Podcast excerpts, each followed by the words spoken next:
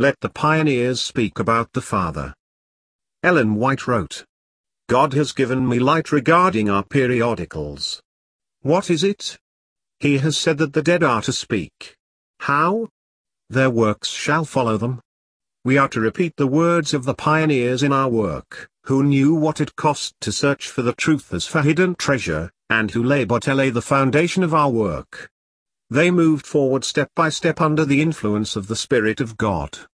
One by one these pioneers are passing away. The word given me is, let that which these men have written in the past be reproduced. These articles must be reproduced. There is truth and power in them. Men spoke as they were moved by the Holy Spirit. Let the truths that are the foundation of our faith be kept before the people. Review and Herald, May twenty-fifth, nineteen oh five. What the pioneers wrote about the Father. James White. But the distinction made by the third angel between the commandments of God, the Father, and the faith of Jesus, the Son, is too plain to be misunderstood. To assert that the sayings of the Son and his apostles are the commandments of the Father, is as wide from the truth as the old Trinitarian absurdity that Jesus Christ is the very and eternal God. Review and Herald, August fifth, eighteen fifty-two. John Nevin Andrews. That God is the fountain and source of immortality is plain from the statement of Paul. He speaks thus of God the Father, who only hath immortality, dwelling in the light which no man can approach unto, whom no man hath seen nor can see, to whom be honour and power everlasting, Amen. First Timothy six verse sixteen. This text is evidently designed to teach that the self-existent God is the only being who, of himself, possesses this wonderful nature. Others may possess it as derived from him, but he alone is the fountain of immortality. Our Lord Jesus Christ is the source of this life to us. For as the Father hath life in himself, so hath he given to the Son to have life in himself. John five verse twenty-six. As the living Father hath sent me, and I live by the Father, so he that eateth me, even he shall live by me. John six verse fifty-seven. The Father gives us this life in his Son. And this is the record, that God hath given to us eternal life, and this life is in his Son. He that hath the Son hath life, and he that hath not the Son of God hath not life. First John five verse eleven and twelve. These scriptures do clearly indicate that Christ is the source of endless life, and that those only have this who have Christ. John Nevin Andrews, Review and Herald, January twenty-seventh, eighteen seventy-four, paragraph fifty-two. The following article is from a page of the Advent Review and Sabbath Herald, dated August twenty-eighth, eighteen seventy-eight. It was written by Dudley M. Canright and titled, The Personality of God. This is not the complete article, but, rather, just segments pertinent to our topic. Canright often made a comment following the scripture he quoted. Dudley M. Canright. Text, But to us there is but one God, the Father, of whom are all things. First Corinthians eight verse six. There is but one true and living God. He is eternal, omnipotent, omniscient, omnipresent, just, holy, and worthy of all praise and worship. He is the creator of all things, visible and invisible, of the heavens and of the earth. No one who reads the Old Testament can fail to notice that this is the great burden of those writings, namely, to set forth and enforce in every possible manner, and on every occasion, the great fact that there is but one true God, and that he is a living, conscious, intelligent being, possessed of feeling, affection, and sympathy. At the time when the Bible was written, nearly the whole world had adopted either polytheism or pantheism. Polytheism taught that there were many gods, even thousands of them. Athens is said to have thirty thousand gods. Rome had its gods, Greece had its gods, Egypt had its gods. Each was willing to allow that the other's gods were just as good as its own. Every nation, every city, and even every household, had its peculiar God. In opposition to this, Moses and the prophets set forth the grand fact that this doctrine of many gods was a lie, and that there was only one God, Jehovah, the living God. The doctrine of pantheism also prevailed largely.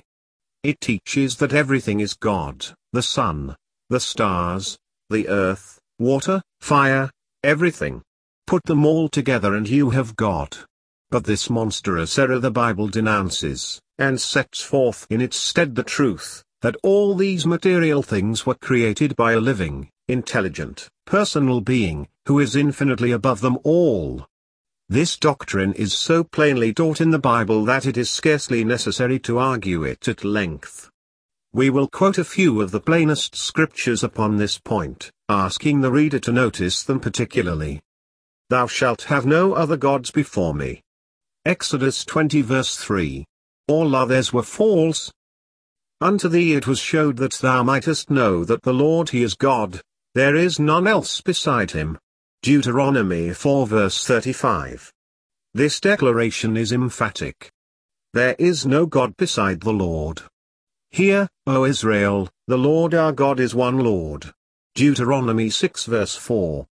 Here we strike the keynote of the doctrine of the deity. The Lord our God is one Lord.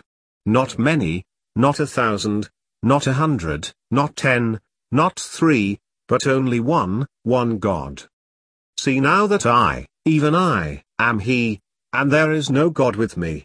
Deuteronomy thirty-two verse thirty-nine. Thou art great, O Lord God, for there is none like thee, neither is there any God beside thee. Second Samuel seven verse twenty-two. Thou art the God, even thou alone, of all the kingdoms of the earth. Thou hast made heaven and earth. Second Kings nineteen verse fifteen. This one God is the creator of the heavens and the earth. Thou, even thou, art Lord alone. Thou hast made heaven, the heaven of heavens, with all their host, the earth, and all things that are therein, the seas, and all that is therein, and thou preservest them all. Nehemiah nine verse six. For thou art great, and doest wondrous things. Thou art God alone. Psalms eighty-six verse ten.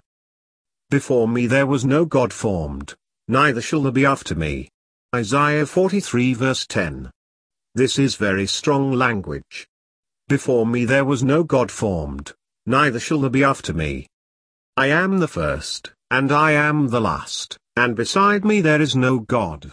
Is there a God beside me? Yea, there is no God, I know not any. Isaiah forty-four verse six to eight. I am the Lord, and there is none else, there is no God beside me. Isaiah forty-five verse five. I am God, and there is none else. Verse twenty-two. No comments of ours can make these declarations plainer. There is just one eternal God and no more, one who is the author and father of all things. Turning to the New Testament, we find the same doctrine taught just as plainly as in the Old. Neither Moses nor the prophets ever set forth the unity of God more strongly than Jesus himself. He taught it and reiterated it many times. Thus he says, the first of all commandments is, Hear, O Israel, the Lord our God is one Lord, and thou shalt love the Lord thy God with all thy heart, and with all thy soul. And the scribe said unto him, Well, Master, thou hast said the truth, for there is one God, and there is none other but he. Mark twelve verse twenty-nine to thirty-two. The scribe said, There is one God, and there is none other but he. To this declaration Jesus assented. And this is life eternal, that they might know thee the only true God, and Jesus Christ, whom thou hast sent. John seventeen verse three. Jesus says his Father is the only true God. But Trinitarians contradict this by saying that the Son and Holy Ghost are just as much the true God as the Father is. Now, were I, on going into a place, to inquire for a minister of the gospel, and one were to inform me that Rogero was the only minister of the gospel in the place, and another were to tell me that two other persons were just as truly ministers of the gospel as Eldero, surely the latter would contradict the former. And precisely so do Trinitarians contradict the Saviour in this text. There is none other God but one. For though there be that are called gods, whether in heaven or in earth, as there be gods many, and lords many, but to us there is but one God, the Father, of whom are all things, and we in him, and one Lord Jesus Christ, by whom are all things, and we by him. First Corinthians eight verse four to six. Says the great apostle, there is none other God but one, and there is but one God, the Father, of whom are all things. He tells us who this one God is. It is not the Holy Ghost, it is not Jesus Christ, but it is the Father. Galatians three verse twenty, First Timothy one verse seventeen. There is then only one wise God. First Timothy two verse five, Deuteronomy six verse four. Those who are familiar with the Bible will see that I have selected only a few of the plainest texts upon this doctrine. How the doctrine of the Trinity, of three gods, can be reconciled with these positive statements I do not know. It seems to me that nothing can be framed which more clearly denies the doctrine of the Trinity than do the scriptures above quoted. And then the Bible never uses the phrases, Trinity, Triune God, Three in One, the Holy Three, God the Holy Ghost, et cetera. But it does emphatically say there is only one God, the Father. And every argument of the Trinitarian to prove three gods in one person, God the Father, God the Son, and God the Holy Ghost, all of them of one substance, and every way equal to each other, and all three forming but one, contradicts itself, contradicts reason, and contradicts the Bible.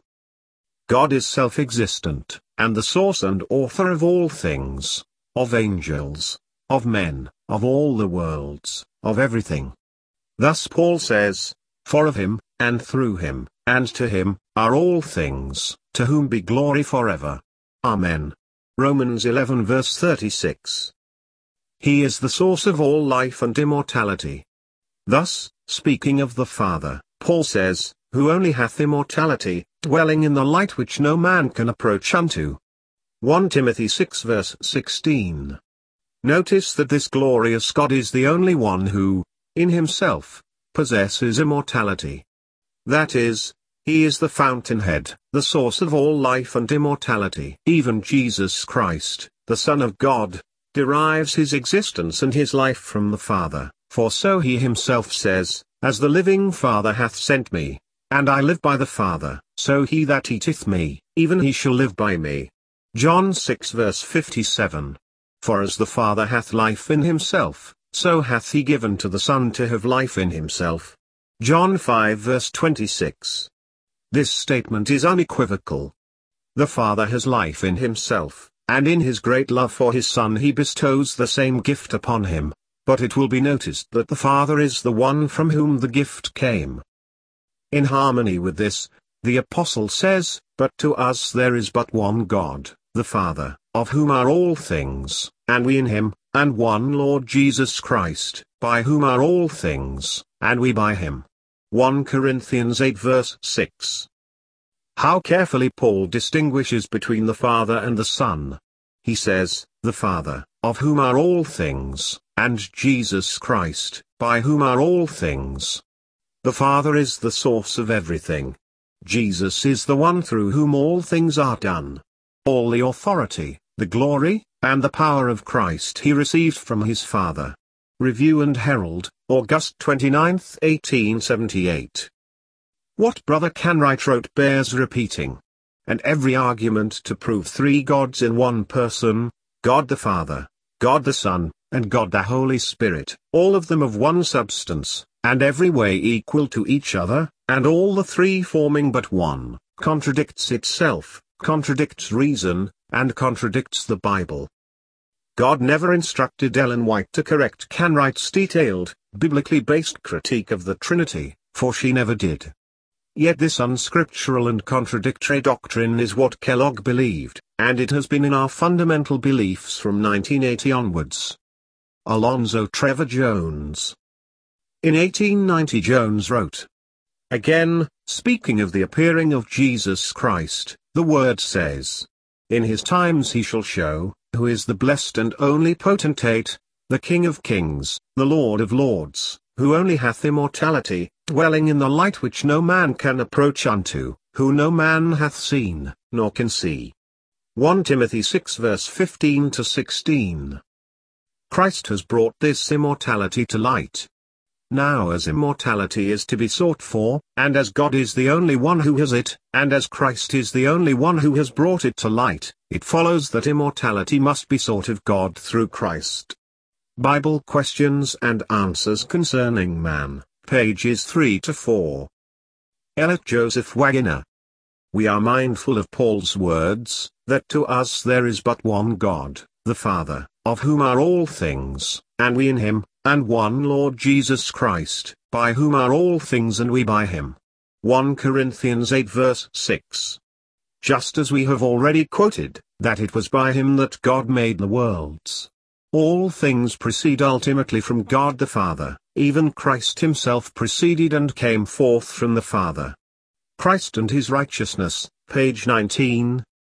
We know that every one of these statements is true and accurate, because God's prophet was never directed by God to challenge their correctness or authenticity. Rather, she was inspired to urge that their words be repeated and reprinted.